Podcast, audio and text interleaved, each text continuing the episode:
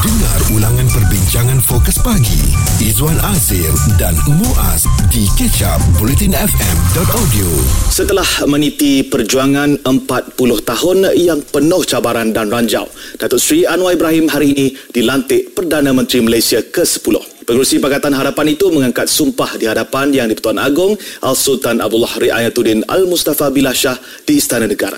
Saya Anwar bin Ibrahim setelah dilantik memegang jawatan seorang Perdana Menteri. Dengan sesungguhnya bersumpah bahawa saya akan dengan jujur menunaikan kewajipan-kewajipan jawatan itu.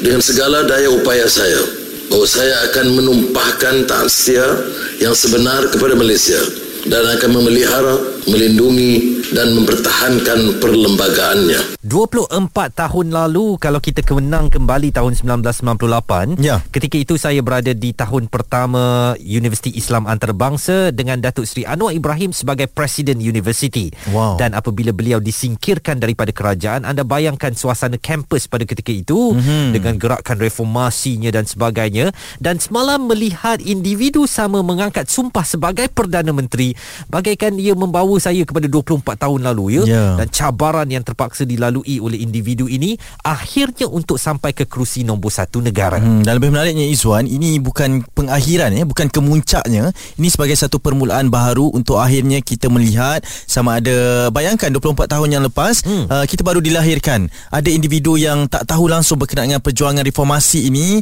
Belum lahir lagi Dan sekarang nak melihat Kepada satu sosok tubuh yang Kerap diperkatakan uh, Yang long overdue ini Berkaitan dengan Kepimpinan uh, Pos nombor satu negara ini hmm. Ini cabaran yang baru nak bermula Untuk melihat kepada Apa yang boleh dibawakan oleh Datuk Seri Anwar Ibrahim kepada pembentukan kerajaan dan juga kepimpinan negara yang lebih mampan. Dan ia juga suatu permulaan kepada landscape politik yang baru ya. Okey. Bayangkan selama 24 tahun atau selama-lamanya sebelum ini Mhm. mm-hmm. mana mungkin sebuah parti pembangkang bergabung dengan sebuah parti yang uh, established seperti Barisan Nasional. Okey. Mereka memiliki ideologi yang cukup berbeza Mhm. mm-hmm. uh, dan semalam telah uh, menjadi suatu manifestasi bahawa sebenarnya ini boleh dilakukan. Ya. Ia bermula di peringkat negeri Perak dahulu apabila mm-hmm. kita semua terkejut bagaimana Barisan Nasional boleh bekerjasama dengan Pakatan Harapan membentuk kerajaan negeri kemudian bayangan itu bagaikan akan turut dituruti oleh negeri Pahang uh, dan uh, rupanya di peringkat persekutuan ia nak menyusul dahulu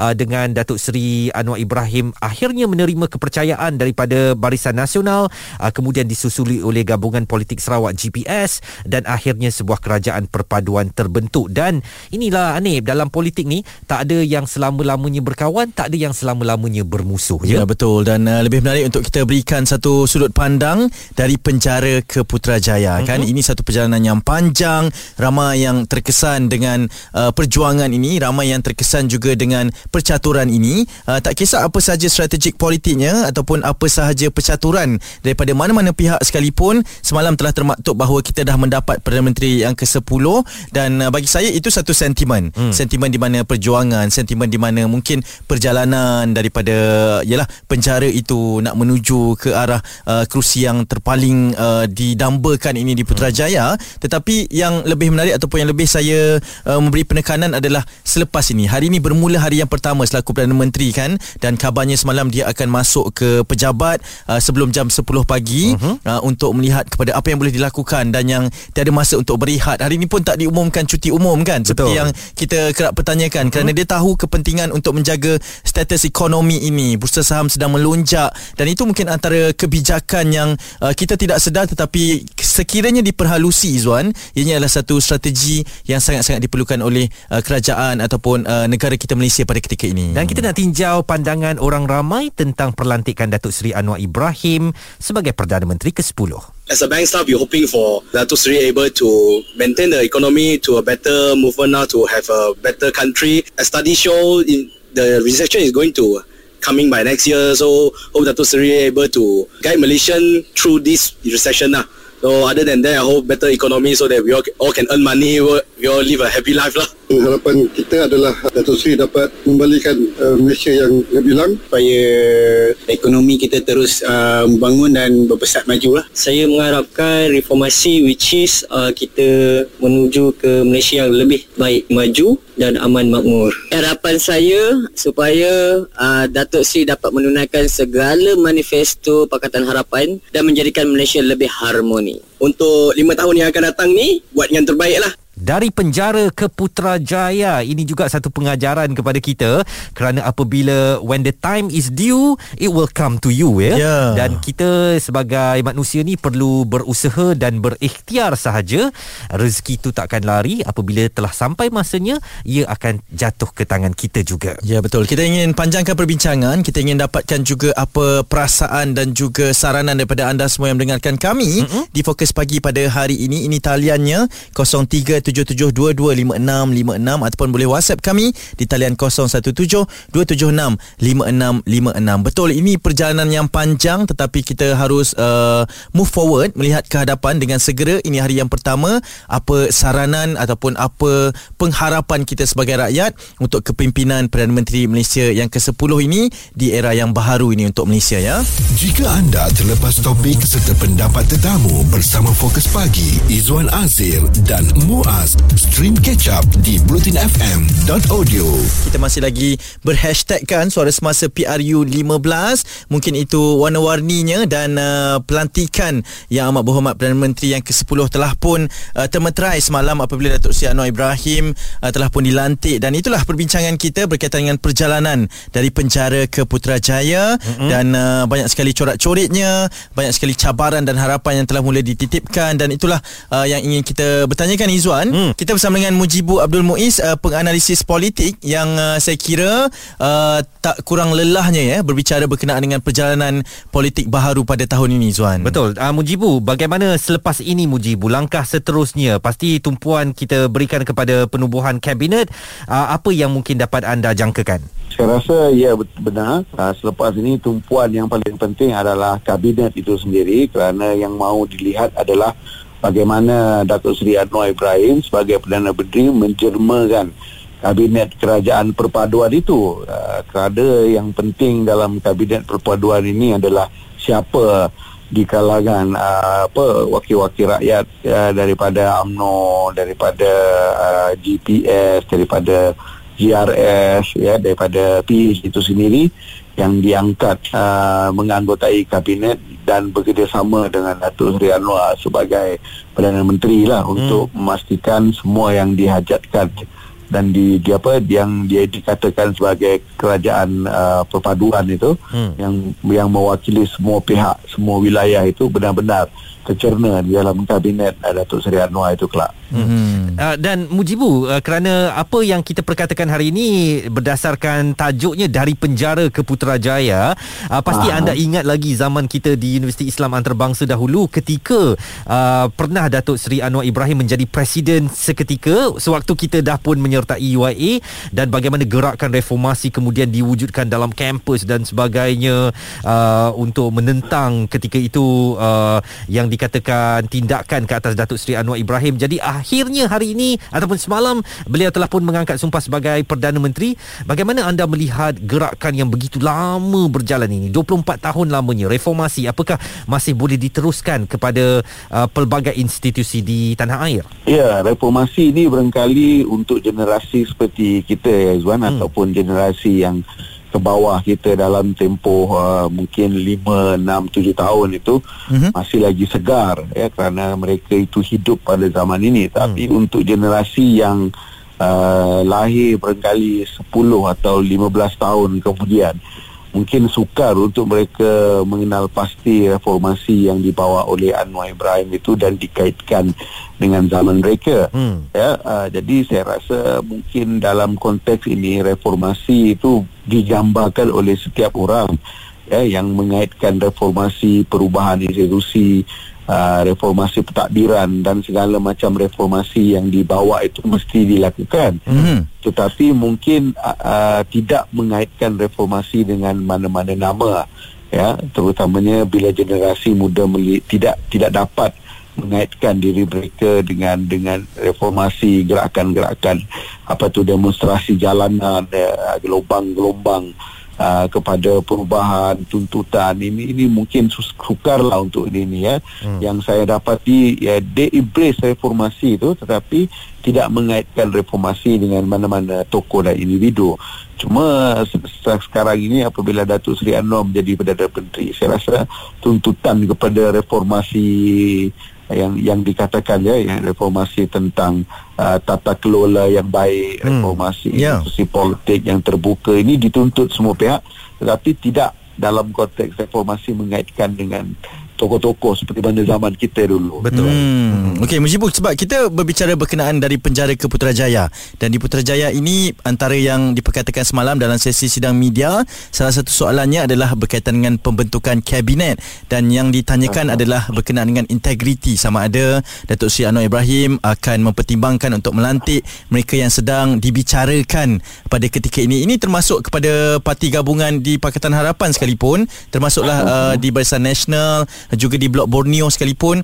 Adakah ini satu keputusan yang penting yang akan diperhatikan di dalam membentuk kabinet ini untuk Datuk Seri Anwar Ibrahim? Ya, sudah tentu. Ini ini ini barangkali menjadi satu bebanan buat pentadbiran beliau apabila bekerjasama dengan Barisan Nasional UMNO. Mm-hmm. Apatah lagi dengan dengan apa ada adanya isu-isu yang berkait rapat dengan integriti ini di mana itu menjadi salah satu agenda perjuangan PH ya uh, sudah tentu ramai yang menjangkakan apakah uh, Datuk Seri Anwar dengan kerjasama bersama Abdul Barisan Nasional ini masih lagi bahu melantik mereka-mereka yang terpalit dengan kes ya bukan saja dalam UMNO Barisan Nasional uh-huh. tapi dalam PH itu sendiri yeah. pun ada sebenarnya uh-huh. kan betul uh, bagaimana uh, pada ketika ini uh, YB Mua contohnya kan. Uh, uh, terpaksa membela diri dalam kes uh, yang sedang dibicarakan. Apakah uh, mahu melantik uh,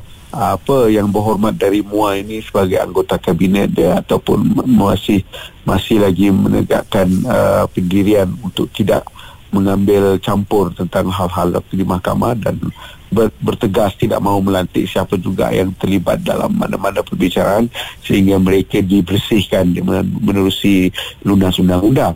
Saya rasa ini menjadi bebanan terberat dah bagi Datuk Seri Anwar memandangkan uh, ini barangkali akan menjadi apa silver bullet ya, kepada hmm. pihak musuh untuk mengentam kerajaan beliau kalau masih lagi apa melantik mereka-mereka yang ada kes ini sebagai sebahagian daripada anggota kabinetnya. Izwan Azir dan Muaz di Ketchup Politin FM.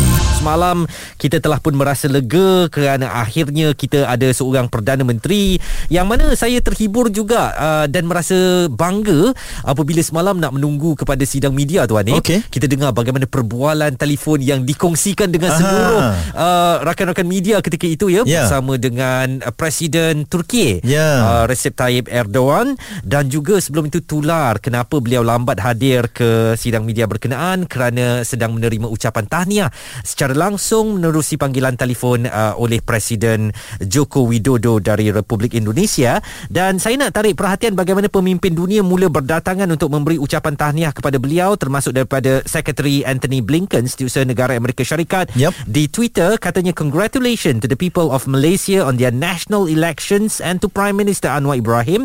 We look forward to strengthening our comprehensive partnership and advancing a more sustainable, secure, inclusive and prosperous Malaysia and Indo-Pacific. Ya betul itu antara ucapan-ucapan yang diterima Izzuannya tapi itu yang jauh hmm. uh, yang dekat antara yang terawal menitipkan kata-kata yang penuh uh, emosi dan mengundang kepada satu inspirasi juga adalah putrinya iaitu hmm. Nurul Izzah yang dia beritahu dalam hidup di dunia kita tidak mampu terlepas daripada dugaan ketika kalah kita diduga ketika menang juga kita diduga kan? Betul. Uh, mungkin ringkas uh, pembacaan kita ini tetapi besar maknanya untuk ayahandanya uh, dalam usaha memimpin Malaysia ke arah seperti yang diperjuangkan seperti yang diperkatakan. Sebelum ini laungan reformasi selama 24 tahun itu menjadi satu rally cry kan? Hmm. uh, kepada perjuangan-perjuangan itu dan ini masanya untuk melaksanakan apa yang diperkatakan. Dan kita juga nak dengarkan bagaimana sambutan dan uh, juga rasa hati daripada keluarga Perdana Menteri sendiri Idrus Ibrahim abang kepada Datuk Seri Anwar Ibrahim. Bebanan yang akan dia fikir tu lebih banyak daripada apa yang biasa yang dia ucap. Sebab he has to walk the talk. Apa yang telah dia cakap apa dia telah janji adakah kesempayan untuk dia laksanakan? Itulah saya mendoakan agar Tuhan berikan dia kekuatan untuk melaksanakan sebagainya Tumpuan juga pastinya kita sangat prihatin sekarang bagaimana ni Pakatan Harapan nak bekerjasama dengan Barisan Nasional Ya. dan juga GPS yang awal-awal memberikan kesetiaan mereka kepada Perikatan Nasional ya. Hmm. Tetapi kerana akur kepada titah perintah Seri Paduka Baginda yang di Pertuan Agong maka akhirnya um, GPS membuat pusingan U untuk kembali ataupun uh, menyertai um, kerajaan perpaduan seperti yang dititahkan dan disarankan oleh yang di Pertuan Agong uh, inilah yang kita nak tumpukan bermula hari ini siapa ataupun who's who eh di dalam barisan Ya. kabinet yang akan dibentuk oleh Datuk Seri Anwar Ibrahim. Hmm, YB Fahmi Fazil, pengarah komunikasi Pakatan Harapan juga ada sesuatu yang ingin dikongsikan berkaitan dengan pelantikan Datuk Seri Anwar Ibrahim sebagai Perdana Menteri Malaysia yang ke-10. kepada semua pengikut, penyokong, aktivis, rakan-rakan seperjuangan yang telah lama menelusuri liku-liku reformasi sejak tahun 98 hinggalah ke hari ini. Sememangnya ini adalah hari untuk kita uh, senyum seketika, bergembira tapi hari untuk kita nyatakan rasa syukur. Uh, InsyaAllah berikan sedikit masa Datuk Seri Anwar Ibrahim serta kepimpinan akan uh, bertemu dengan rakyat, para pejuang uh, dan semua uh, dan bila tiba masa nanti kita bertemu. Itu dia antara harapan uh, daripada pihak Pakatan Harapan uh, untuk melihat sebuah kerajaan yang mampu memenuhi aspirasi rakyat sebagaimana yang diungkapkan sendiri oleh Datuk Seri Anwar Ibrahim bahawa Ya. kerajaannya akan mendengar suara nurani rakyat. Ha, tapi harus diingatkan juga ini gelombang yang kita dah rasai pada tahun 2018 ya. Ini bukan kali pertama uh, Pakatan Harapan ataupun pembangkang menang pilihan raya umum. Uh-huh. Ini kali kedua juga dan uh, ini mungkin bawa satu lembaran dan kita tak nak lihat kepada percakaran uh, ketidakstabilan itu berlaku sekali lagi. Dan itu antara janji Datuk Seri Anwar Ibrahim ketika sesi sidang media pertamanya uh, pada malam hari semalam. Uh-huh. dan ramai sekali yang memberikan komennya antaranya daripada Hikam Abu Bakar. Katanya dia ada pesanan buat Datuk Seri. Kena ingat satu sahaja jawatan ini bukanlah yang patut digembirakan bahkan ia amanah yang bakal disoal di hari perhitungan segala amal kelak. Buat baik-baik agar tidak susah menjawab nanti di sana Fat Farul pula menulis cara beliau bercakap betul-betul meyakinkan mm-hmm. sosok pemimpin macam inilah yang kita mahukan. Alhamdulillah segala cacian makian yang aku terima uh, aku telah maafkan eh. Mm. Itu antara tindakan yang dilakukan oleh Perdana Menteri. Jadi tahniah Datuk Seri Anwar Ibrahim. Itu uh, antara catatan yang dibuat uh, di media sosial. Stream Catch Up Bulletin FM bersama Fokus Pagi Izwan Azir dan Muaz di bulletinfm.audio. dari penjara ke Putrajaya itu yang mendapat tumpuan uh, Izzuan dan Hanif. Uh, dan kita melihat bagaimana semalam reaksi diberikan uh, dunia ekonomi terhadap pengumuman perlantikan Datuk Seri Anwar Ibrahim sebagai Perdana Menteri ke-10 Yep. pasaran saham Malaysia yang selama ini mendatar merah warnanya mm-hmm. terus melonjak. Begitu juga dengan bacaan ringgit berbanding dolar Amerika meningkat uh, dan mengukuh.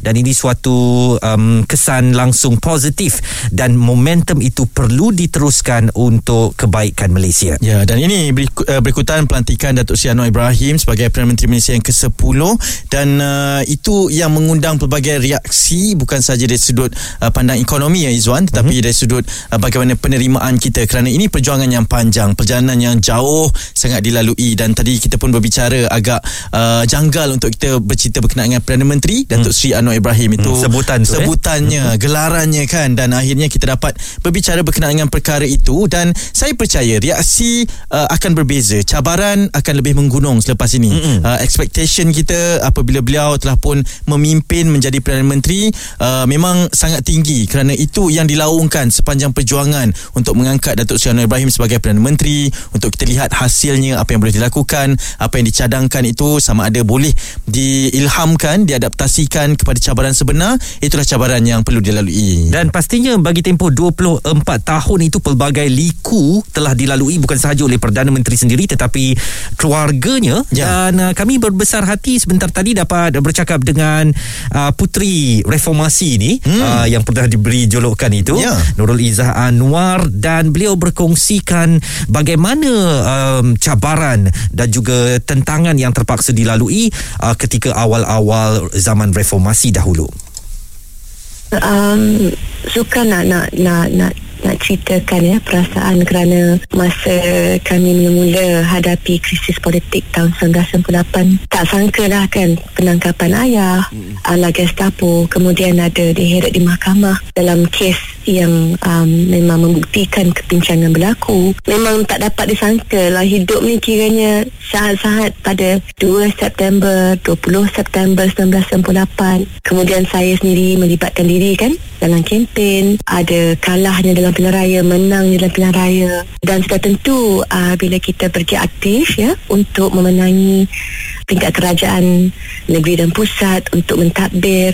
Jadi semua ini benar-benar pada saya menunjukkan dalam hidup kita akan hadapi dugaan dan kita akan diberikan pilihan. Uh, nak nak teruskan nak pasrah ataupun berjuang dan hmm. kita redha uh, dan memang semalam tu saat yang memang manis papa ni dia dia macam seorang yang sangat uh, prihatin lah. Dia memang um, semasa saya nak pilih jurusan kan uh, masa masuk universiti dulu kerana saya memang susah dinafikan daripada kemasukan banyak universiti. Tapi Alhamdulillah um, sempatlah mengutus surat daripada penjara uh, wakaf penjara ke rumah um, kita beliau memang mengambil masa untuk meneliti pilihan saya di kampus. Maksudnya oh. beliau akan bagi ruang Izzah nak belajar apa? Ha, kadang-kadang kan memang yelah ayah dan ibu kita kan adalah pilihan di hati kan? Faham. Ya, Nak ya, betul ya. engineer ke doktor ke uh, DJ radio ke? Kita ni macam pada saya Alhamdulillah dapatlah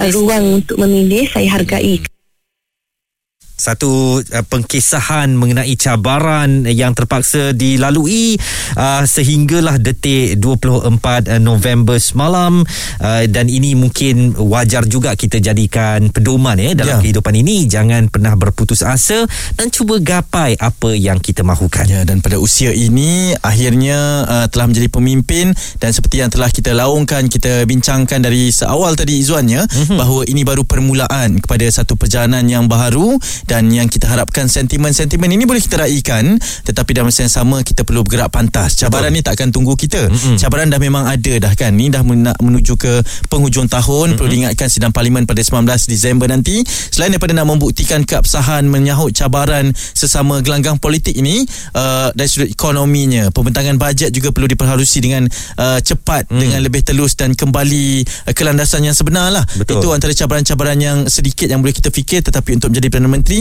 cabaran yang lebih besar menuju untuk membawa Malaysia ke arah yang lebih baik pada tahun 2023 Saya agak risau apabila dahulu tahun 80-an 90-an mungkin kita adalah seekor harimau yang kuat mengaum Mhm. mm-hmm. digeruni uh, sebagai se- seekor harimau Asia yang Setuju. uh, cergas Mhm. mm-hmm. tetapi bak kata Datuk Seri Johari Abdul Ghani ahli parlimen Titi Wangsa semalam uh, sekarang ni dah banyak harimau-harimau lain Ya. di kawasan kita dia dah mula datang kan Hmm. harimau Vietnam harimau Kemboja harimau Indonesia Sumatera kan? oh kan Hmm. jadi uh, mereka pun dah mula mengaum sekarang Mhm. apakah ngauman kita ni nak terus melemah saja harimau Malaya ni nak dibiarkan sakit saja nah inilah ta- uh, tantangan dan cabaran yang perlu dimainkan atau disambut oleh kerajaan sedia ada sekarang untuk mengembalikan Malaysia ke landasan ekonomi yang boleh dibanggakan oleh kita semua Hmm, dengan laungan hashtag Demi Pertiwi ni hmm. antara yang telah pun diwar-warkan berkaitan dengan perjuangan terbaru ini Jika anda terlepas topik serta pendapat tetamu bersama Fokus Pagi, Izwan Azir dan Muaz, stream catch up di blutinfm.audio. kita masih lagi dalam suasana yang uh, saya kirakan Anip macam Ya. ya. meraihkan lah ya Betul. Uh, kehadiran seorang pemimpin uh, lama hmm. yang telah begitu berpengalaman duduk di kerusi Perdana Menteri dan uh, cumanya sekarang ni kita nak melihat bagaimana ke, hala tuju kehadapan ini ya. Ya. Sebuah kerajaan sudah terbentuk, tak cerita lagi siapa nak berebut jadi Perdana Menteri, mm-hmm. tetapi nak mengisi uh, pengisian kepimpinan itu, pentadbiran Malaysia harus berjalan itu, itu yang menjadi tumpuan kita. Betul. Tiada tempoh berbulan madu ya Izwan ya. Pada ketika ini uh, kita faham sentimen-sentimen nak meraihkan ini sangat penting sebab perjalanan yang panjang tapi dalam masa yang sama fokusnya adalah untuk membangunkan kembali negara, meletak kepada uh, landasan yang betul. Izwan cakap berkenaan dengan harimau Asia itu hmm. kita perlu kembali menjadi antara kuasa besar di uh, rantau Asia Tenggara terlebih dahulu dan antara komen-komen yang diperkatakan uh, pada ketika ini berkenaan dengan pelantikan semalam adalah uh, surat khabar Izwan. Hmm. Uh, kabarnya laris Oh. uh, seperti goreng pisang panas kan. Betul. Ha, yang uh, semua nak tengok momen-momen historik itu uh, tapi dalam masa yang sama uh, akan menjadikan ini sebagai satu lembaran sejarah uh, berkenaan dengan pelantikan. Kita hidup untuk melihat kepada perkara-perkara yang sebegini. Awak sebenarnya buatkan saya pun nak cari akhbar pada hari hmm. ini lah ya kerana saya suka tu kumpul akhbar dengan muka depan Ha. yang historical kan. Okey. Benda tu kalau kita jual 20 tahun ke depan. Ayo. Uh, mahal weh. Ya ke? Ha. Maksudnya kalau 24 tahun yang lepas tu ada gambar Oh, laungan tu. Laungan tu kalau sekarang ni Ha. jual awak letaklah dekat platform online kan. Ha, ha. Awak tengok siapa yang akan letak harga yang paling tinggi Okey. awak jual. Lepas tu saya nak carilah InsyaAllah Ah. kan Boleh jadikan idea tu Itu salah satu corak-coretnya Warna-warninya Tapi dalam masa yang sama Kita faham uh, Ianya boleh menjadi satu lembaran sejarah Tapi sejarah ni Kita nak katakan Ianya sesuatu yang di belakang kan? Hmm. Apa yang lebih penting adalah Sesuatu yang kehadapan. Betul. Masa hadapan ini. Dan ini uh, yang perlu diperkatakan Segala manifesto yang uh, ditonjolkan Ketika tempoh Kempen tempoh hari uh, Saya percaya dah boleh uh, Mula pelan-pelan jalan dah ni ha. Dan bagaimana agaknya Barisan Nasional yang semalam uh, menerima um, titah perintah yang di Pertuan Agong untuk turut bersama dalam kerajaan uh, perpaduan ini akan nak explain kepada ahli-ahli dan sebagainya dan bagaimana lekah langkah ke hadapan kami berbangga kerana tadi dapat menghubungi naik Presiden AMNO Datuk Seri Khalid Nordin dan ini pandangan beliau. uh, keadaan yang berpanjangan tanpa kerajaan sudah tentulah akan uh, mendatangkan kesan yang tak baik kepada negara dan sudah tentulah itu juga akan membawa kesan kepada rakyat dan saya percaya rakyat perlu bersyukur dan menghargai berterima kasih kepada yang di-Pertuan Agong kerana mencadangkan supaya kerajaan perpaduan dapat diwujudkan untuk negara sebagai satu penyelesaian uh, kepada isu ini.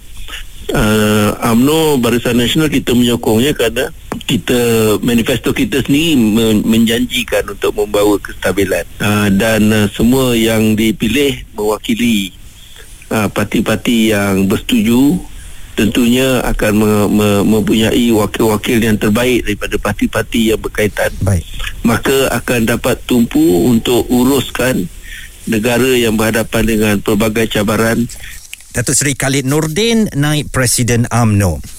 Okey, kita nak ucapkan semoga maju jaya mm-hmm. Izwan. Uh, ini berkaitan dengan satu lembaran baru untuk kepimpinan Datuk Seri Anwar Ibrahim sebagai Perdana Menteri Malaysia yang ke-10. Ini harapan, ini cabaran dan lebih penting semuanya demi negara Malaysia yang tercinta.